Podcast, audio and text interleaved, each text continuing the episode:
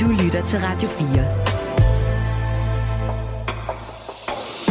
Velkommen til Kranjebrud. I dag med Peter Løde. Måske ligger svaret på psykens mysterier gemt i en kælder i Odense.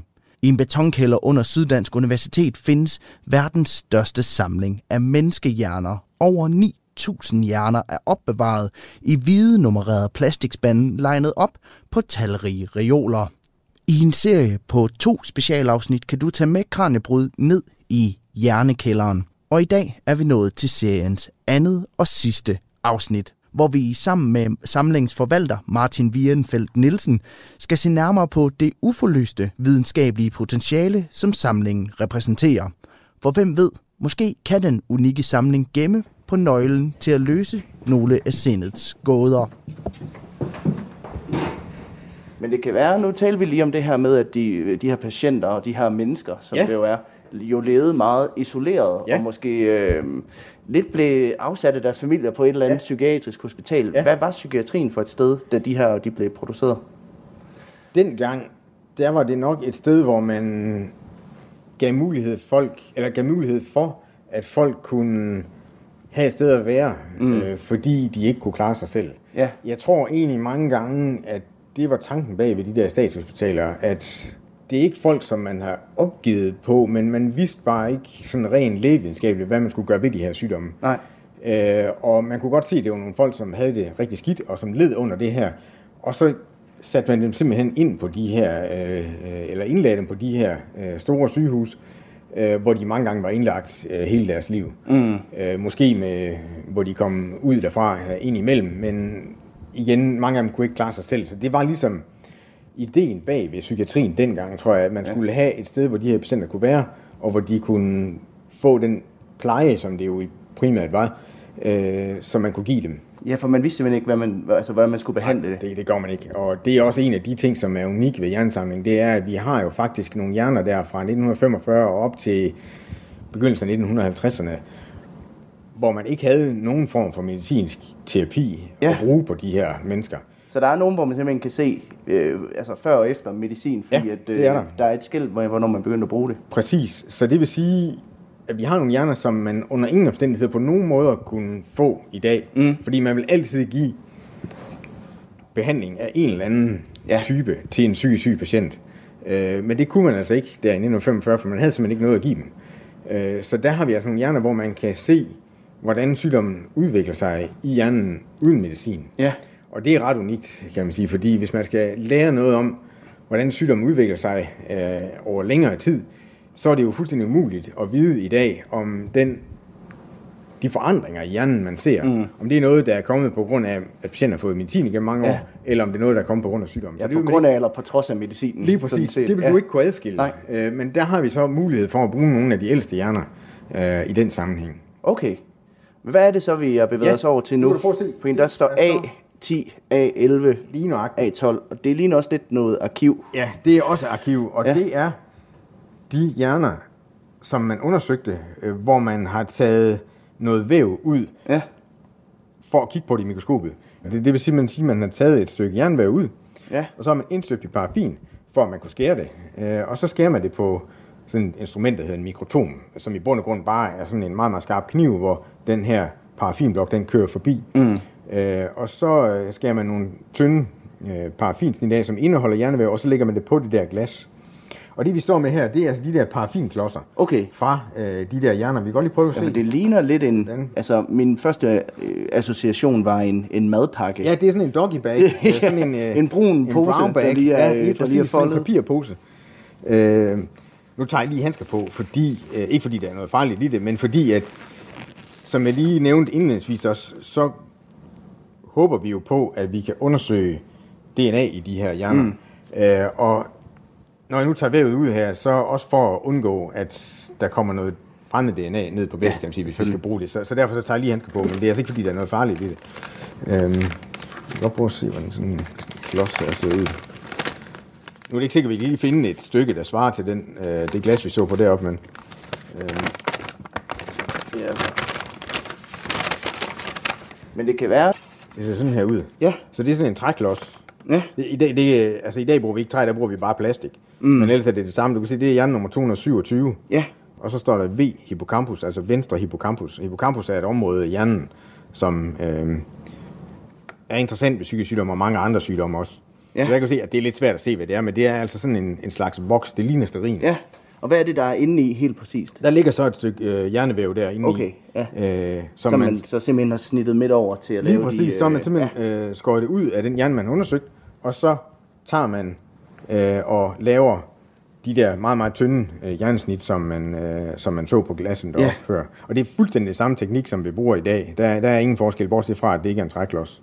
Okay. Så, så den teknik bruger vi stadigvæk, og den har man brugt i mange, mange år, og har kendt i mange år, og det virker meget effektivt, kan man sige. Og, så det, det er også derfor, at man øh, fortsat kan bruge det. Men det, som vi faktisk er interesseret i, og som vi har et projekt kørende omkring nu her, det er, at selvom det her væv har ligget i formalin, og det har ligget i den her parafinklods, mm. hvad kan vi så bruge det til? Altså, kan, Ja. ja. kan vi stadigvæk få brugbart DNA ud af det her? Fordi det er noget af det, vi rigtig Ja, for hvad gerne kan man vil lære ved at kigge på DNA? Det er nemlig det. Øh, og der prøver vi så, kan man sige, er DNA'et simpelthen så beskadiget, at vi ikke kan bruge det? Sådan, fordi det er en af de ting, vi vil gerne vide. Kan det betale sig? Fordi det er jo nogle af de meget, meget dyre projekter. Kan det betale sig at lave et projekt, som handler om psykisk sygdom og DNA? Og DNA? Ja. Øh, kan vi simpelthen bruge det her materiale til det? Er, er det godt nok til det? Altså simpelthen om det, prøv at klarlægge, om der er en sammenhæng mellem ja. Ja. ens gener, og så hvorvidt man udvikler en psykisk sygdom. Lige præcis. Og, og det er jo noget, altså det bliver der forsket i, og, og der er også blevet forsket i nogle store studier, kan man sige, hvor man har taget øh, DNA, det kan man jo gøre fra en blodprøve også, øh, hvor man så tager DNA fra en psykisk syg patient og, og kigger på det, er der nogle forandringer i det DNA i forhold til mennesker, som ikke har psykisk sygdom. Ja. Det som, og kan man sige, det er jo sådan set fint nok at lave det på en blodprøve, så kan man få en stor population af, af mennesker, som stadigvæk er levende. Det jeg synes, der er helt unikt ved den her samling, det er, at vi har rent faktisk mulighed for at kigge på DNA'et, samtidig med, at vi ser på selve hjernen. Ja. Er der nogle forandringer i de, ser, ser hippocampus anderledes ud i de her psykisk syge mennesker? Ja. Og kan vi koble det sammen med en DNA-forandring? Det kan man jo ikke gøre på en levende person. Nej. Mhm. Der kan man kun se på DNA'et, og så kan vi så selvfølgelig lave en scanning og så videre, men her har vi rent faktisk vævet liggende lige foran os. Ja. Og vi kan undersøge DNA'et, og vi kan se, er der det, vi kalder nogle morfologiske forandringer? Altså, er der forandringer i den måde, det ser ud Ser på? hjernen simpelthen anderledes ud i Lige forhold til, til en almindelig hjerne? Ja, og hvis vi så kunne kæde det sammen med noget, nogle DNA-forandringer, mm. øh, så havde vi jo lige pludselig en mulighed for at sige, okay, så kunne det være, at hvis man laver en, hvis man ved, hvad man skal kigge efter på en scanning for eksempel, så kunne det jo være, at man kunne allerede have et bedre diagnostisk værktøj, mens patienten var levende, Ja. på grund af nogle af de her ting, som man kunne bruge hjernesamling til. Det er så noget af de, nogle af de perspektiver, jeg synes, man kan have, når man har den her samling. Ja, fordi at det er jo, man kan sige, det skinner jo lidt igennem. De havde jo den her ideal om, at de gerne vil bevare hjernen for ja, eftertiden. lige præcis. Og det er så det, vi prøver på nu rent for at finde ud af, hvad er det for nogle nøgler og løsninger på det der, på sindets gåder, der ligger Ja, i, her lige i, præcis. i, i spanden, ikke? Det er, altså, det er jo meget, meget spændende, og jeg tror også, at det nok, jeg ved ikke, om det er kommet bag på dem, men de vidste jo godt, og det vidste man jo godt dengang, at psykisk sygdom var jo noget, der sad i hjernen, mm. men så vidste man nok heller ikke så meget mere. Øh, og selvom man har indsamlet øh, 9.479 hjerner, så er man ikke nødvendigvis kommet så meget længere.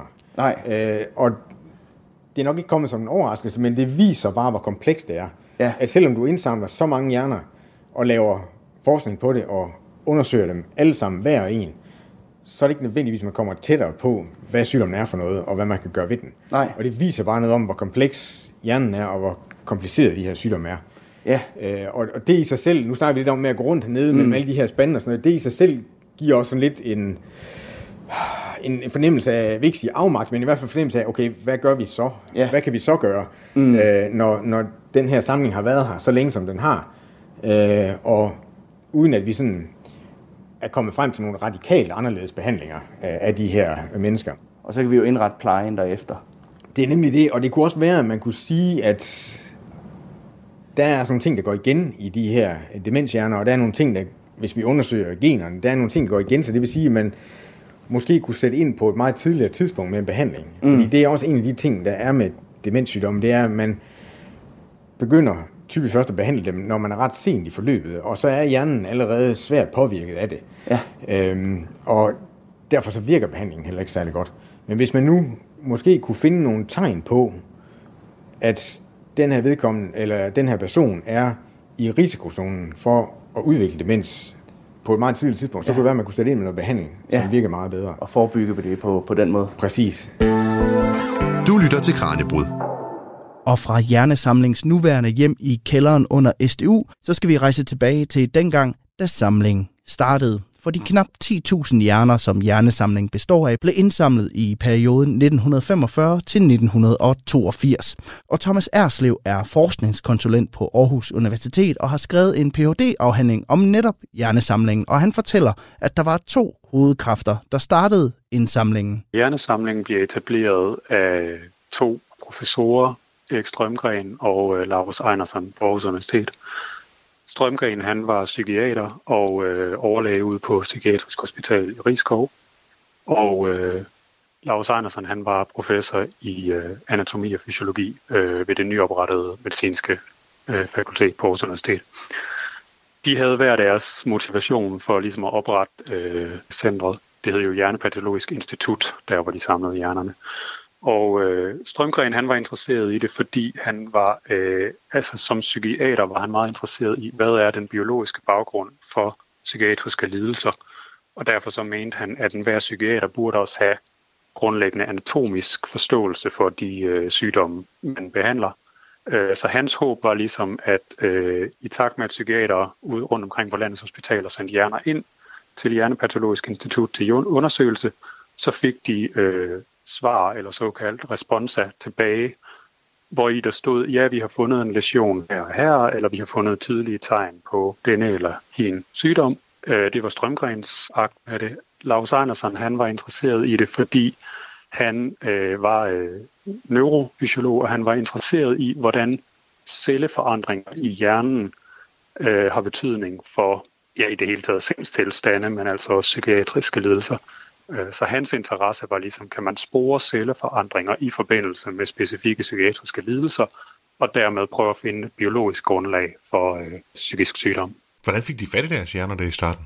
Jamen det gjorde de ved, at man øh, sendte brev rundt til alle psykiatriske hospitaler i Danmark, det vil sige alle statsejede psykiatriske hospitaler, øhm, og så bad man psykiaterne der, lægerne der om, hvis de havde en patient, som døde, øh, mens vedkommende var indlagt på hospitalet, så kunne de sende hjernen til Hjernepatologisk Institut øh, til analyse eller til postmortem øh, obduktion. Og øh, så fik de jo så som sagt det her brev tilbage, hvor øh, øh, Hjernepatologisk Institut skriver, vi har undersøgt øh, højere øh, hjernehalvdel, og vi har fundet, at øh, patienten havde Alzheimer's, eller hvad man nu kunne forestille sig, de kunne finde. Så, så de har simpelthen fået hjerner fra psykiater. Altså psykiaterne har sendt dem, hvad skal man sige, frivilligt, eller når de synes, det var relevant, og nogen har selvfølgelig været øh, mere flittige til at sende end andre. Men det vil sige, at der har ikke været noget ind- indsamlingskriterie andet, end at en, en psykiater i Danmark har fundet det relevant at få hjernen undersøgt. Donorerne blev ikke spurgt.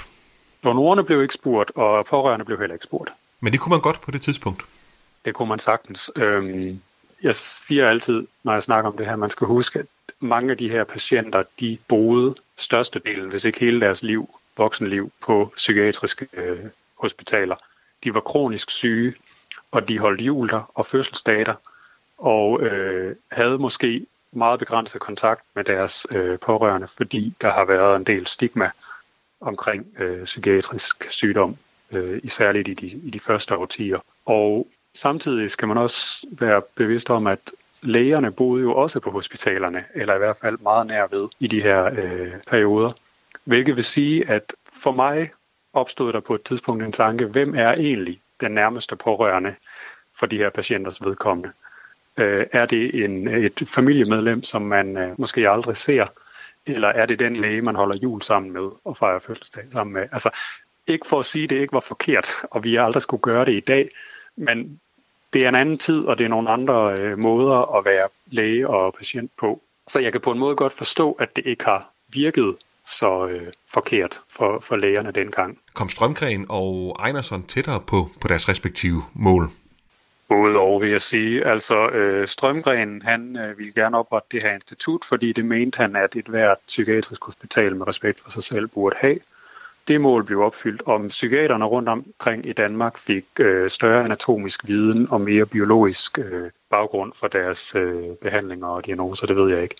Ejnerson kom en del tættere på nogle af sine mål. Han har i hvert fald lavet en, en del studier øh, baseret på øh, hjerner i samlingen i de første 10 år af dens eksistens.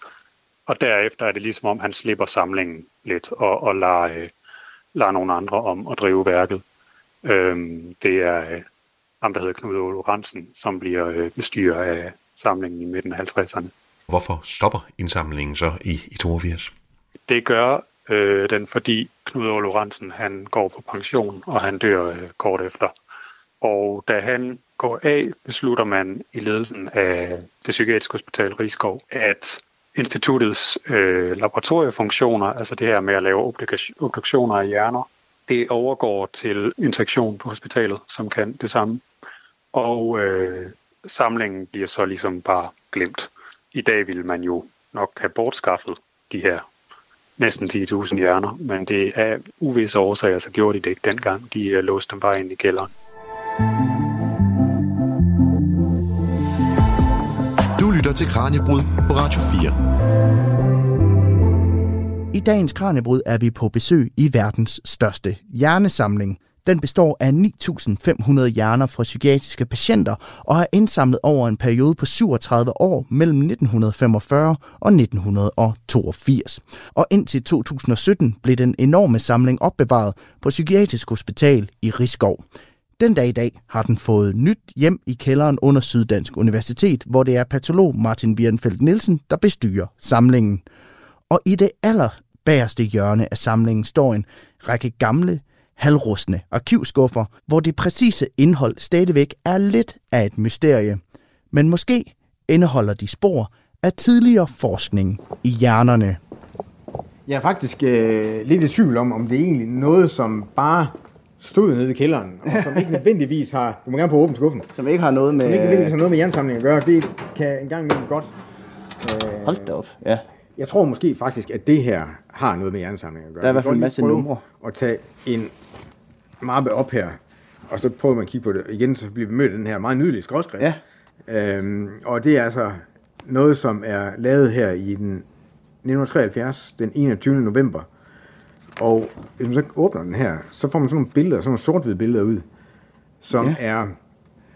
Jeg ved du, hvad det er? Kan du se, hvad det er? Oh, Jeg tænker, det har noget med hjernen at gøre, men ja. det ligner jo lidt et landkort, ja, synes det jeg. ligner lidt et landkort. Øh, det er det, der hedder elektronmikroskopi. Ja. Det vil sige, at de glas, som jeg viste dig før, hvor man har et stykke jernvæv liggende på et glas, altså sådan et stykke rigtig glas, som man så ligger inde i mikroskop, og så er der et lys, som lyser igennem vævet, og så kigger man på det i mikroskopet.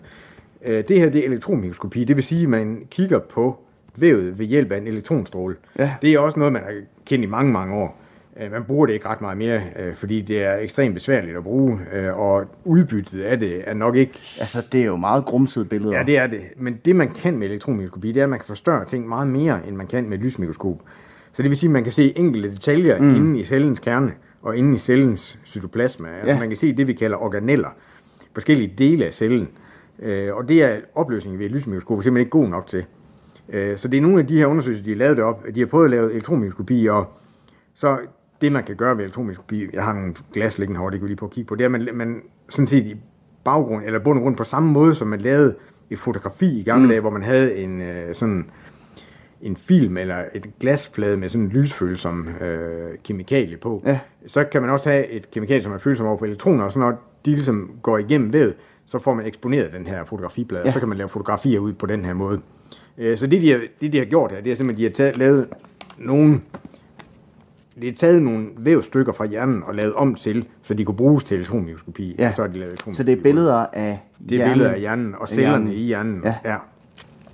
Og vi se, for eksempel her, de her tynde streger, det er typisk membraner. Ja. Enten øh, som er cellens plasmamembran, altså den membran, som dækker cellen, eller membraner inde i cellen fra nogle af cellens organeller. Og det er altså sådan nogle ting, man kan studere ved hjælp af elektronmikroskopi. Ja. Øh, Så det øh, har vi arvet en hel masse billeder af den her slags. Mm. Og øh, der kan man jo så også, det er nogle af de ting, som jeg har gået og tænkt over, men hvis man skulle bruge det, de har lavet dengang, en gang mere, så ja. kunne man jo sige, at det kunne være, at vi kunne finde, for eksempel det glas, hvis du har kigget på deroppe før, vi kunne bruge de journaloplysninger, som vi har liggende herhenne, mm. vi kunne bruge det væv, som vi lige har kigget på ja. i, uh, i, i parafinklodsen der. I klodsen, ja. Vi kunne måske, hvis der er lavet elektronmikroskopibilleder på den samme hjerne, kunne vi bruge de billeder igen. Ja. Hvis vi så samtidig laver nogle af vores nye teknikker, hvor vi kan lave DNA-undersøgelser, vi kan lave proteinkemi og sådan noget Ja. ting. Hvis vi nu kører det hele sammen, Så og har du jo faktisk et virkelig så stort har man billede. et stort billede, og et meget komplekst billede af, hvad er den her patient, og hvad var det for en sygdom. Og hvis man nu bruger nogle af de helt nye teknikker med kunstig intelligens, mm. så kan man sige, at vi som mennesker, vi kan jo godt sidde og kigge på de her billeder, og øh, kigge på sygehistorien og så videre, og så kan vi måske stykke noget sammen, men kunstig intelligens kan måske finde nogle ting, vi ikke kan se. Ja, Så det kunne være, at ved at man sætter alt det her i brug, både de gamle ting og de nye ting, man kan lave, at så kunne man få nogle oplysninger, som man ikke havde før, og som man ikke har mulighed for at få på andre måder. Ja. Så det er nogle af de forskningsprojekter, jeg håber på, at vi kan sætte i gang med hjernesamling fremover. Det er simpelthen at... Øh, og få koblet det hele sammen, Ja, og så bruge den nye øh, teknologi til at belyse det. simpelthen lave en øh, sådan en sammenkøring af alle de materialer, som vi har, mm. og hvad vi måtte samtidig lave af ny forskning, øh, ja. få det ind. Øh, og det tror jeg godt, man kan, og det er ikke noget, kan man sige, som står lige for, fordi det er også meget ressourcekrævende sådan noget her, ikke? Og, Ja, og der skal selvfølgelig være nogen, der vil betale for det, der skal være nogen, der synes, at det er noget, man vil bruge forskningsmidler på. Øh, så derfor er det ikke sådan noget, der ligger lige til højre benet, men det er altså noget af det, som jeg håber på og tror på, at vi rent faktisk godt kan bidrage med. Mm. Det er, at vi kan køre alle de her ting sammen. Og vi kan lige prøve at åbne et par ja. af de andre arkivskuffer. Lad os- lad os prøve det. Så øh, dukker der også nogle gange nogle andre ting op. Hvordan blev du, nu spørger jeg dig, mens du, øh, du Ja. lukker og åbner, hvordan blev du selv involveret i hjernesamlingen? Jamen altså, øh, på det andet tidspunkt, da jeg, øh, da, da jernsamlingen kom herned til Odense, der arbejdede jeg herude på UH som øh, patolog, mm. hvor jeg arbejdede med hjernen. Og jeg har selv lavet forskning i hjernen, jeg har også en Ph.D. i hjerneforskning, og har arbejdet med hjernen i, øh, i mere end 20 år efterhånden. Så plus at jeg har erfaring som patolog, altså med hvordan man arbejder med væv i formalin og alle sådan nogle Ja. ting der. Så, så det er jo sådan lidt, der blev jeg spurgt om, det var noget, jeg havde lyst til at, at hjælpe med, øh, når hjernesamling kommer ned, og, og det har man selvfølgelig. Altså, Ja, det, ja, hvad tænker man, når nogen ringer og spørger, om man vil have 9.000 hjerner? det er det, ikke også? Så tænker man, jamen uh, selvfølgelig, det skal, vi, øh, det skal vi føre videre, ikke? og det skal man selvfølgelig uh, hjælpe med. Så, så det var lidt den måde, jeg kom ind i det, og så uh, har det sådan været en lille del af min, uh, af min lægegærning uh, de sidste år her, at, ja. at jeg ligesom har haft en, en opgave i at, at prøve at arbejde med jernsamling. Uh, jeg tror, det her er nogle billeder, der ligner det, vi lige har kigget på. Der var noget andet, jeg lige vil vise dig også. Ja, her. Ja. Kan du genkende det her? Ja, det ligner lysbilleder. Ja, lige ja. præcis. Øh, det er lysbilleder, og det er faktisk, øh, hvis man lige holder dem op imod lyset, Det kan man godt se øh, en lille smule. det er ja. noget, der ligner det, vi lige kiggede på derovre. Ja. Så jeg tror simpelthen, det er lysbilleder lavet af samme type materiale, altså elektronmikroskopi. Ja. Øhm, Og der er også virkelig der er mange. også rigtig mange også. Øh, og det er jo sådan noget her, det findes der jo apparatur, som man kan scanne ind i dag, hvis man vil. Og så havde man jo sådan et, et digitalt billede her, som man kunne bruge mm. øh, i forbindelse med noget kunstig intelligens, hvis man ville det. Øhm, så det er sådan noget, det er noget det, vi har arvet også Ja. heroppe fra. Og øhm, vi kan lige prøve at se noget, der ligger herovre. Øh, jeg tror, at vi har her. Ja, der står negativer. Ja, lige ja. præcis. Øh, jeg tror, mikroskopisk negativ. Også skrevet med sådan en øh, dymostrim. Ja, sådan en gammel dymostrimmel. Ja, hvor, hvor man har sådan et bånd der, som, som bliver hvidt, når man trykker ud øh, Ja. ja. med sådan et bogstav. Ikke?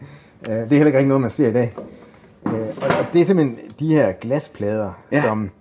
Øh, men nu er den helt sort, den er, men holder op på lys, så kan man godt Ja, se så kan man godt noget, se det, øh, ja. Præcis. Så det er sådan en glasplade, man har lavet i forbindelse med en elektronmikroskopisk undersøgelse, øh, hvor man så har kunnet lave et enten papirbillede mm. eller et lysbillede ud for det. Øh, og, og det er sådan noget, det vil være relativt simpelt at scanne det ind i en computer, og, så Ja, ja. have det liggende. Og have det som et digitalt billede. Ja, præcis. Hvad er de andre her? Ja, det det ligner øh, en backgammon Ja, box. lige nøjagtigt. Det er, det er nok... Øh, hvad står der her? Mikroskopiske præparater står der her, præget ned i den her Ja. æske. Øh, de ligger sådan lidt ud over det hele. Ja. Øh, Og det, det er altså sådan noget af det, vi har arvet nogle ting, som vi ikke måske helt kan passe ind i det. Ja. Øh, men vi har bare fået alt, hvad der stod nede i kælderen deroppe. Øh, og, og så, Og så måske har relation til... Ja, lige præcis. Og, og igen, du kan se, det er sådan set i bund og grund et glas med til det, vi så deroppe, Ja. det er bare lidt mindre. Øh, Og så ligger der altså et stykke hjernevæv herinde, som også er lidt svært at se i den her belysning, men Ja. der ligger altså et stykke hjernevæv her, og det er simpelthen et, man kan lægge ind under mikroskopet og, og se på. Ja. Og så ligger der også her ved siden af nogle flere af de der paraffinklodser, som vi snakker om. Og igen, mm. så ved jeg ikke lige helt, du kan se, det er sådan en plastikklods. Altså, det er jo nok noget nyere. Ja, det de er andre. nyere, ikke? Øh, og det svarer lidt til det, nu bruger vi ikke lige præcis den her type klodser i dag, men det svarer lidt til det, man bruger i dag, hvor man simpelthen tager et stykke, øh, et stykke jernvæv og støber det ind i paraffin, og så kan man sætte den her ind i mikrotomen, som det hedder, og så Ja. kan man skære snit ud fra den. Øh, så det er sådan lidt en anden, øh, en anden gren af det, øh, som, vi har, øh, som vi har arvet deroppe fra. Og så nogle af de her... Jeg har faktisk haft teknisk afdeling til at åbne de her skabe, fordi jeg, Ja. jeg kunne simpelthen ikke åbne dem. Nå. Øh, så, så, fik jeg, så fik jeg lige lidt hjælp til... Øh, og det her, det er sådan noget... Nu kan du se, du står der her... Øh, 17 metafaser med 46 XY. Ja. Så det vil altså sige, det er nogle kromosomundersøgelser. Ja, Øh, af en mand. Ja, lige præcis. Og der står der heroppe øh, et, eller andet, an, eller et eller andet nummer her. Mm. Øh, og så står der øh, psykiatriprojekt. Okay. Øh, Så jeg tror, at det har et eller andet med kromosomundersøgelser af nogle psykiatriske hjerner. Men du kan se, den er, den er foretaget i I 92. 92. Og så står der dyrkning her, øh, og det kan man jo kun gøre på levende celler. Så derfor så har jeg også min tvivl om, om det her det rent faktisk er noget, der hører til hjernesamlingen. Ja. Men ja, det, det, det virker til, at det er lavet på en, en levende lige patient. præcis. Ja. Og, og noget, som er lavet i 1992, øh, så det vil sige, det er jo 10 år efter, at hjernesamlingen stoppede. Måske er det et projekt, som mm. er afsluttet, og så er de her arkivskab bare kommet Ja. ja. i hjernesamlingen og stå. Men uanset hvad, så er der jo en masse medicinhistorie Ja, hernede, er kan man sige. Det er noget af det, som jeg også synes er interessant at, at gå og kigge på hernede. At man ligesom kan se, hvordan sygehusvæsenet har udviklet sig. Mm. Man kan se, hvordan teknologien har udviklet sig. Ja. Øh, nu kigger vi på de der ting, som er skrevet på skrivemaskiner og sådan ting. Også, altså, mm. Vores måde at jo- journalisere på. øh, Lige præcis, Som du ikke? selv siger, du har Ja. ikke øh, den samme mængde tid til... Det er det. Altså, det har vi simpelthen ikke. Øh, Men øh, også, en anden ting er også, at i dag, når vi skriver journalnotater, øh, eller patologibeskrivelser, så er det typisk ved hjælp af talegenkendelse. Det vil sige, når jeg sidder og dikterer noget, så computeren skriver det bare direkte Ja. foran mig på skærmen. Her er det øh, dikteret ned, så enten så sidder der en sekretær og skriver ved siden af, man Ja. ja. dikterer, eller også er det dikteret ned på et bånd, og så Og så skrevet efterfølgende. Efterfølgende, ikke? Ja. Simpelthen transkriberet. Ja. Lige præcis. Og det er selvfølgelig bliver brugt i dag stadigvæk, men rigtig meget af det, vi laver, bliver brugt som direkte talegenkendelse i dag.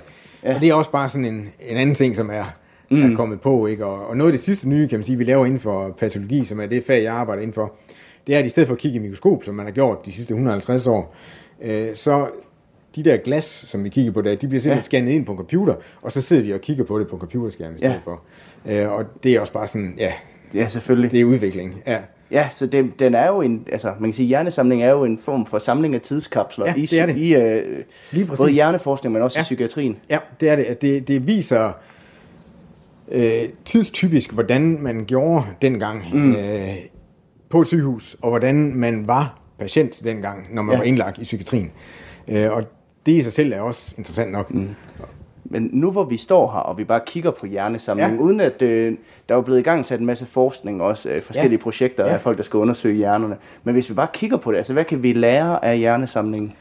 Altså, det som jeg synes, man som videnskabsmand og som læge kan lære, det er, at man godt en gang imellem må se lidt længere end bare lige ud over den ene stuegang, eller den ene mm. patient, man står overfor, øh, som selvfølgelig skal have den behandling, som man nu skal have, og, og, og den hjælp, man skal have i sundhedsvæsenet. Ja. Men nogle gange, så kan der komme nogle andre ting ud af det, hvis man har et lidt bredere perspektiv, Ja. hvor man ser på øh, noget i samlet form, om man så må sige, også sådan, så man ligesom har at hvis man nu kiggede på, man gør det jo også lidt i dag, når man laver afprøvning af medicin og sådan noget, men så er det typisk sådan et meget specifikt formål. Det her, det har jeg ikke haft. Altså, de har simpelthen haft det formål, at de vil bare gerne lære noget mere om de her psykiske sygdomme. Ja. Og så har de samlet alle de her hjerner. Og det i sig selv, synes jeg, er ret unikt egentlig, og det synes jeg godt, man kan lære lidt af. Simpelthen at have det brede perspektiv med Ja, nogle præcis. gange. Ja. At, at man sådan har, at man ikke altid kigger på kun individet, men ja. også kigger på individet i sammenhæng med andre individer og med samfundet som sådan. Mm. Og jeg vil ikke sige, at man var bedre til det dengang, men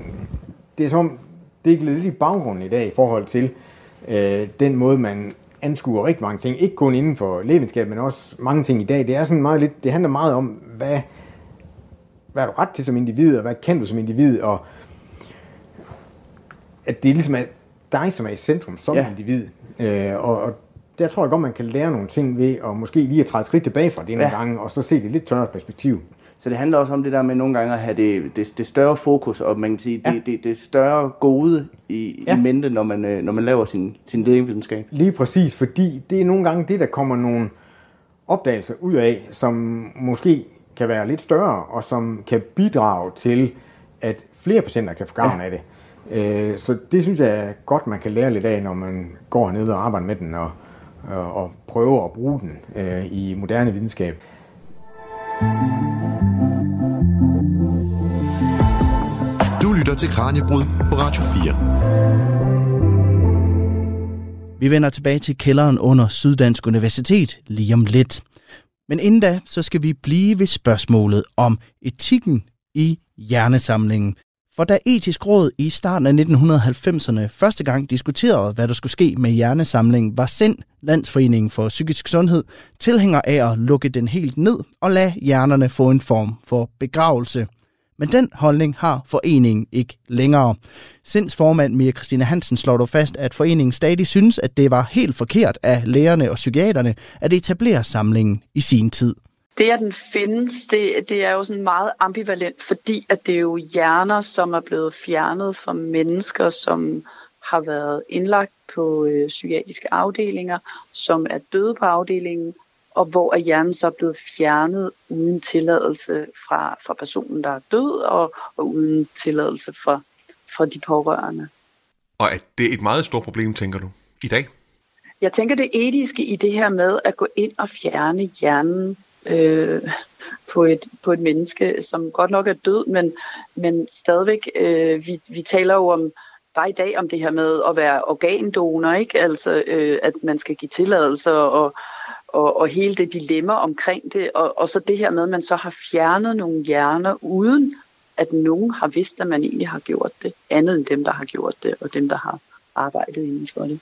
Altså, så I er tilfredse med, at det ikke bliver gjort mere i hvert fald? Jamen helt sikkert, altså det her med at fjerne organer fra mennesker, uanset hvem det er og i hvilken situation det er, det, det, det mener vi jo ikke, at man skal gøre. Men nu findes samlingen. Øhm, skal den så lukkes, fordi den er blevet etableret på et, et, et, et skidt grundlag? Altså nu ligger der øh, alle de her hjerner, og så øh, synes jeg jo, at hvis, eller synes vi, at, at hvis man kan så få noget glæde ud af dem, øh, som jo også var tanken ved det, da, da de blev fjernet, så, så er det jo godt, men det skal gøres ordentligt, det skal gøres etisk korrekt, øh, det skal gøres med øh, omtanke og omhu og omsorg. Så det vil sige, at selvom samlingen er tilvejebragt på en måde, som I ikke, ikke bryder jer om, øh, så i det, at den er der, så bør den stadigvæk kunne komme, kan man sige, den psykiske sundhed til gavn. Der er ingen tvivl om, at nu er hjernerne, de er blevet, øh, de er blevet opbevaret i alle de her år, og, og hvis man kan have gavn af at, at, at forske i dem, så vil det jo kunne komme nogle mennesker til gode. Og så tænker jeg jo også, at, at de pårørende, der, der sidder tilbage øh, for de mennesker, der har fået fjernet hjernerne, vil måske også synes, at det så, om ikke andet, så gør de gavn. Øh, og det er jo også vigtigt, at det kan hjælpe andre mennesker. Fortæller altså Mia Christina Hansen, der er formand i SIND, Landsforeningen for Psykisk Sundhed. Hvorfor stoppede man i sin tid med at samle hjernerne ind? Det er et rigtig godt spørgsmål. Det har jeg ikke rigtig kunne finde en, en entydig forklaring på, hvad der egentlig skete der øh, i 1982. Men øh, ham, der passede hjernesamlingen, øh, og ham, der ligesom stod for at indsamle hjernerne og sådan noget, øh, Knud Ole Lorentzen, han gik, så vidt jeg ved, på pension mm. øh, lige på det tidspunkt. Og så har der måske ikke været nogen til at overtage Nej. den funktion. Og jeg tror også, at der i begyndelsen af 80'erne, der begyndte tingene også at ændre sig. Man begyndte at se på ting på en anden måde. Man begyndte at se på de psykisk syge på en anden måde, og mm. man begyndte at se på psykiatrien på en anden måde. Så derfor har der måske ikke været helt samme interesse, eller i hvert fald ikke samme øh, indgang til at Nej. samle hjerner, som der har været tidligere. Så der har været nok flere faktorer i forbindelse med det, der skete der i 1982, som ligesom siger, okay, nu stopper vi jernsamlingen, og nu stopper vi indsamlingen mm. af hjernerne. Ja, og så stod den jo i Rigskov i, Ja, det gjorde i mange år. Hvorfor Øh, kom den herover? Altså, der skete også flere ting der øh, oppe i Region Midtjylland, øh, og i bund og grund var det fordi, at der skulle bygges det her nye sygehus ude i Skyby, mm. øh, og jeg tror simpelthen ikke, man har ville ofre den plads, der skulle Nej. til for at opbevare Nu skal se, det fylder jo. Det fylder jo, ja, ja. Altså, det er jo virkelig, der kan jo øh, være mange sengestuer, eller mange øh, sterildepoter og så videre ja, ja. i det her, ikke også? Så, så jeg tror simpelthen ikke, man har ville ofre den plads, der var på, øh, til at bruge den. Og så var det jo sådan, at så skulle den jo have været destrueret ellers, hvis det var. Mm. Ja. Og så var der så, øh, så blev der sådan sat en slags redningsaktion i gang, og så sige, jamen, øh, er der nogen, der kan hjælpe os heroppe i Aarhus med at, at få et nyt hjem til den her jernsamling. Og, ja. og det var der så hernede i, øh, ja. Odense. Så fandt de så plads her i, ved fælles hjælp, kan man sige, fra øh, Odense Universitetshospital og, og Sydens Universitet, at jamen altså, den skulle bevares, og så fandt man plads herude mm. til jernsamling. Og lidt interessant, så var det faktisk, altså det her rum var ikke klar der Nej. i 2018. Øh, der skulle først sætte reoler op og sådan nogle ting herinde, så Syddansk Universitet har sådan et stort lagerhal øh, ude i den sydøstlige ende af byen, og der stod den faktisk ude til at begynde med. Nå. I sådan nogle pallekasser, ligesom dem her, vi har stående heroppe, sådan nogle trækasser, øh, som den har været transporteret i. Så så har de simpelthen mm. sat den derind, så der stod den ude i et halvt års tid, øh, indtil det her det blev færdigt, og så blev det flyttet her. Kræver det nogle specielle forhold at opbevare sådan en? Altså, nu er det jo heldigvis sådan, at de her spande er godkendt til formalin, så det vil sige, der er ikke nogen, øh, nogen fare forbundet ved at have jernsamlet stående, som der er her. Og det, det var der faktisk lidt i Aarhus, fordi den stod i de gamle spande, og de var altså ikke tætte. Så derfor så øh, skulle man have masker og sådan ting på, når man okay, gik og arbejdede ja. med den. Øh, men det vil man jo selvfølgelig undgå heroppe. Så derfor har man simpelthen puttet i sådan en spand, der er godkendt til, øh, til formalin. Så der er ikke nogen som sådan øh, forhold, der gør, eller som er påkrævet for Nej. at opbevare den og have den hernede. Jeg kan sige, der er jo selvfølgelig noget ventilation ja, ja. hernede og sådan ting, men det er der jo alle steder. Også for ligesom, at luften ikke bliver for fugtig hernede, så det er tørt og, ja. og velventileret. Men ellers er der som sådan ikke noget. Og det er så også, altså vi ved ikke rigtigt, kan vi bare have den stående som, som den her, eller skal vi gøre noget på et eller andet tidspunkt? Ja. Øh, og apropos, så har vi også ja. nogle øh, dunke stående her i sådan en pallekasse, øh, ja. som du måske lavede mærke til før. Men, ja, jeg så det godt. Ja. Og vi kan jo lige prøve at se, øh, det er simpelthen... Det er noget kemikalieværk. Ja, det, du kan se, der står her, formaldehyd er ja. 4%. Øh, og det er sådan et helt typisk fixeringsvæske, som man bruger, bruger vi mm. også i dag. Og der har vi altså fået noget med, som de har haft stående op i Aarhus. Øh, og der ved vi jo ikke rigtig... Øh, skal vi på et eller andet tidspunkt til at kigge til de her spande, mm. om der er noget, nogen der er ved at løbe tør, nogen der er fordampet eller et eller andet, ja. så det skal have... Så det lige skal have en... en ja, så lige skal have en chat formalin, ikke også? Eller vil det være bedre simpelthen at skifte formalin ud? Ja. Øh, men altså, problemet er, kan man sige, hvis man står med næsten 10.000 hjerner, og der er jo som, i hvert fald som minimum 1 liter i hver, ikke? Mm. så står man også lige pludselig med... Med 10.000 liter, du ja, skal... Ikke, så, man ja. skal skaffe, så man skal skaffe øh, af vejen. Ja. Plus, man skal ud og hente 10.000 nye liter ja. formalin, som skal ind i spanden, ikke? Og det i sig selv er, er en omfattende procedure, kan man sige, og, og noget, som både er omkostningsfuldt, og som også vil tage lang tid. Ja. Og de der ting der, det ved vi ikke rigtig så meget om, hvad vi skal gøre ved. Altså som den er nu, er den konserveret, kan man sige. Nu mm. står den her og har samme stand, som da vi fik den. Men så er spørgsmålet så i fremtiden, om man skal ind og prøve ja, skal at, vi ind... gøre et eller andet for at bevare den yderligere. Ja, og der tænker jeg lidt, at efterhånden som der er nogle forskningsprojekter, der kommer igennem, så mm. får vi også nogle af hjernerne ud og får dem i brug. Og så får vi kigget på, okay, hvordan ser det ud, det her? Er der noget, som vi skal gøre? Ikke? Ja. Øh, er, er de her spande ved at løbe tør, eller er der et eller andet? Ikke? Og så får man måske lidt bedre overblik over det, når der har været nogle forskningsprojekter igennem. Og så sige, hvad, hvad kan vi gøre af samlet indsats for at, øh, at bevare den så godt som muligt? Hvis du skulle have en drøm for hjernesamlingen, hvad skulle det så være? Drømmen for hjernesamlingen var, eller er, at den skal blive ved med at blive brugt til videnskab. Altså, mm vi skal se det som en ressource, som er kontinuerlig, kan man sige, og som fortsætter forhåbentlig lang tid ud i fremtiden. Ja. Og så kunne jeg rigtig godt tænke mig, også i ånden af de oprindelige stifter af hjernesamlingen, og så sige, at den skal fortsat kunne bidrage til gavn for patienter med psykisk sygdom i dag og i fremtiden. Ja. Og ved at man bruger nogle af de moderne forskningsmetoder, vi har i dag, sammen med, som vi snakkede om før, mm. de ting, som de allerede gjorde dengang. Ja, journalerne, billederne, Præcis, informationen klodser, og ja. alt det, som de indsamlede dengang, den indsats, som de har lagt i det dengang, hvis vi kunne kæde den sammen med nogle nye forskningsresultater, øh, hvor vi så ligesom fik noget, som gik op i en højere enhed, om man Ja. så må sige, og så man simpelthen fik noget mere information ud øh, ved både at bruge det gamle og det nye, end man kunne have fået ved at bruge tingene enkeltvis. Ja.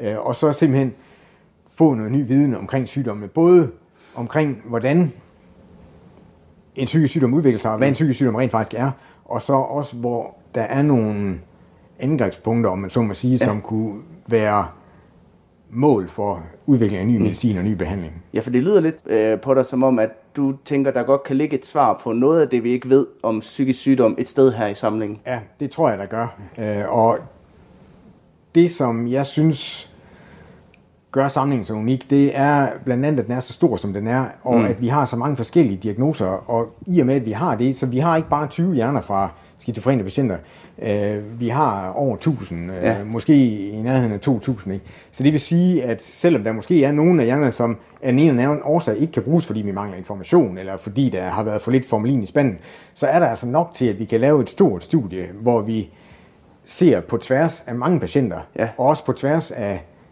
årtier, kan man Ja, sige. og på tværs om de har fået medicin. Lige og præcis. alt det her, ja. Så det er samlingens store styrke, synes jeg. Så selvom den kan virke lidt støde, når man går hernede, og man kan godt være i tvivl om, kan sådan noget gammelt noget bruges, øh, det er jeg sikker på, at det kan, øh, hvis vi bruger al den omhu og den, kan man sige, teknik, som vi har i dag, Ja. ja. jamen, så er jeg sikker på, at det kan bruges. Altså, ja. det, og, men det kræver selvfølgelig, at man er villig til at lægge den indsats i det, der skal til, ikke? Også, og man synes, at den indsats, som skal til, også står mål med det, som man kan forvente, der kommer ud af det. Og sådan er meget forskning jo i dag. Man skal ligesom have et konkret formål med det. Mm. Der skal ligesom, man skal næsten allerede kunne skimme det, hvad det kan bruges til ude i horisonten, inden man går i gang med det. Ja. Og det, her, det anede de jo ikke dengang, i 1945, hvad det her Nej. kan bruges til. Så det, det synes jeg også, man kan lære lidt af, at nogle gange må man godt tage nogle skridt, som man ikke helt ved, hvad ender med. Man ved Ud, ikke, ud i mørket og se, hvad der præcis, sker. Ikke? Og se, hvad der sker, fordi det er nok det, der skal til, for at man sådan rigtig får brugt den her hjernesamlings helt unikke potentiale. Ja. Øh, fordi der er flere forskningsprojekter. Der er nogen, øh, som er i gang med at lave noget omkring Parkinsons sygdom. Det er ikke fordi hjernesamlingen er specielt god til Parkinsons sygdom, men simpelthen fordi den er så stor, så er der bare også nogle af de her patienter, som har haft Parkinsons sygdom. Og faktisk en god del. Ikke? Så man kan få et relativt stort projekt omkring Parkinsons sygdom ud af de her hjerner. Mm. Der er også nogen, der arbejder med øh, skizofreni øh, over i København. Og, og der er også flere andre sådan små projekter. Men jeg tror, hvis man skal udnytte den sådan virkelig styrken ved hjernesamlingen, så skal man have fat i den i et lidt bredere perspektiv. Ja. Men det er også der, hvor man så løber ind i, at så kræver det også mange ressourcer, og det kræver mange folk, der skal arbejde på det i en længere overrække. Ja. Og sådan er det også blevet i dag, at mange forskningsprojekter kan helst generere resultater med det samme. fordi ellers så kan dem, der betaler, ligesom ikke se, at de får noget for pengene. Nej, nej, økonomien skal hænge sammen. Ja, det skal det, og det kan man ikke nødvendigvis sige med sådan noget som det her. Det kan godt være, at det tager fem, og jeg vil da sige realistisk set 10 år, inden man starter sådan, eller fra man har startet sådan et projekt, mm. og indtil man får noget, som måske er brugbart. Ja. Øh, og det ligger li- heller ikke rigtigt sådan i samfundsånden i dag, Nej. at man laver ting, som strækker så langt ud i fremtiden. Kunne man ikke også argumentere for, at samlingen, i og med at den er taget af patienter, hvor de pårørende ikke har givet deres samtykke, og den er måske også taget af patienter, der øh, generelt set har været på, på, på kanten af, af, af samfundet. Ja. Kan man ikke diskutere, at den også på nogle punkter i hjernesamlingen repræsenterer et, en etisk problemstilling? Jo, det kan man helt sikkert, øh, fordi igen, som vi snakkede om før, den der individuelle ukrænkelighed, mm. øh, den kan man sige, kunne man jo godt sige, at der er gået på kompromis med, Ja. i og med, at man ikke har haft vedkommendes tilladelse til at lave obduktionen bagefter. Mm. Så set med nutidige briller vil man sige, jo, der er en etisk problemstilling i det. Og hvad kan man så gøre ved det? Kan man sige, vi kan ikke rigtig gøre så meget ved det i dag, fordi det var den måde, man gjorde Ja. det på dengang. Den er jo indsamlet, kan Ja, man den er sige. indsamlet, og, og det kan vi godt stå sådan og pege fingre af i dag. Mm. Øhm, men jeg synes, et, jo, der kan være en etisk problemstilling, men man skal passe lidt på med at pege fingre af det, fordi de har ikke gjort noget øh, øh, i en ond mening, kan man sige. Nej. De har udelukkende gjort noget, fordi de vil gerne have, at de her patienter skulle kunne bidrage til en ny viden omkring psykiatri. Ja. Så set med den vinkel, så synes jeg ikke nødvendigvis, der er et etisk problemstilling i det. Men der er det fra vores synspunkt i dag, i og med, at man jo også vil synes, at man har ejerskab over sin krop, mm. når man er død. Du vil enten selv skulle bestemme, om du vil være om du vil blive kremeret, eller du vil blive begravet, og Ja. hvilken kirkegård du vil begraves på osv., eller også vil de pårørende skulle tage stilling til det for dig. Ja. Og det har man jo ikke rigtig gjort dengang, kan man sige. Der har man jo bare lavet undersøgelsen, fordi patienten nu er død på det sygehus, hvor vedkommende har været indlagt. Ja. Så det kommer lidt an på, hvordan man ser på det, om mm. man synes, at der er et etisk problem i det, og det synes jeg måske ikke, der er. Nej. Men der er en etisk problemstilling, som man skal tage stilling til, Ja. når man går herned, og når man bruger hjernesamlingen. For der, der ligger også et dilemma i det her med, hvorvidt man nu om dagen kan tillade sig at, at bruge den rent videnskabeligt. ja. Men alternativet er vel at destruere den. Lige præcis. Og man kan sige, hvis man gør det sidste, man destruerer den, så går man jo glip af den potentielle viden, der ligger mm. her. Plus at man jo i bund og grund har lavet en unødig procedure på daværende tidspunkt, Ja. hvor man kan sige, jamen de har lavet nogle operationer, de har fundet øh, de ting, de nu har fundet, men så kunne hjernen jo lige så godt have været destrueret på daværende tidspunkt. Ja. Øh, Så der er sådan set to ting i det, kan man sige, hvor at hvis man så siger, jamen det var som det var, mm. men vi bruger hjernesamlingen i dag, fordi nu har vi den. Det synes jeg måske egentlig er en bedre løsning. Ja. Øh, fordi nu er den en gang samlet, og nu er hjernerne her.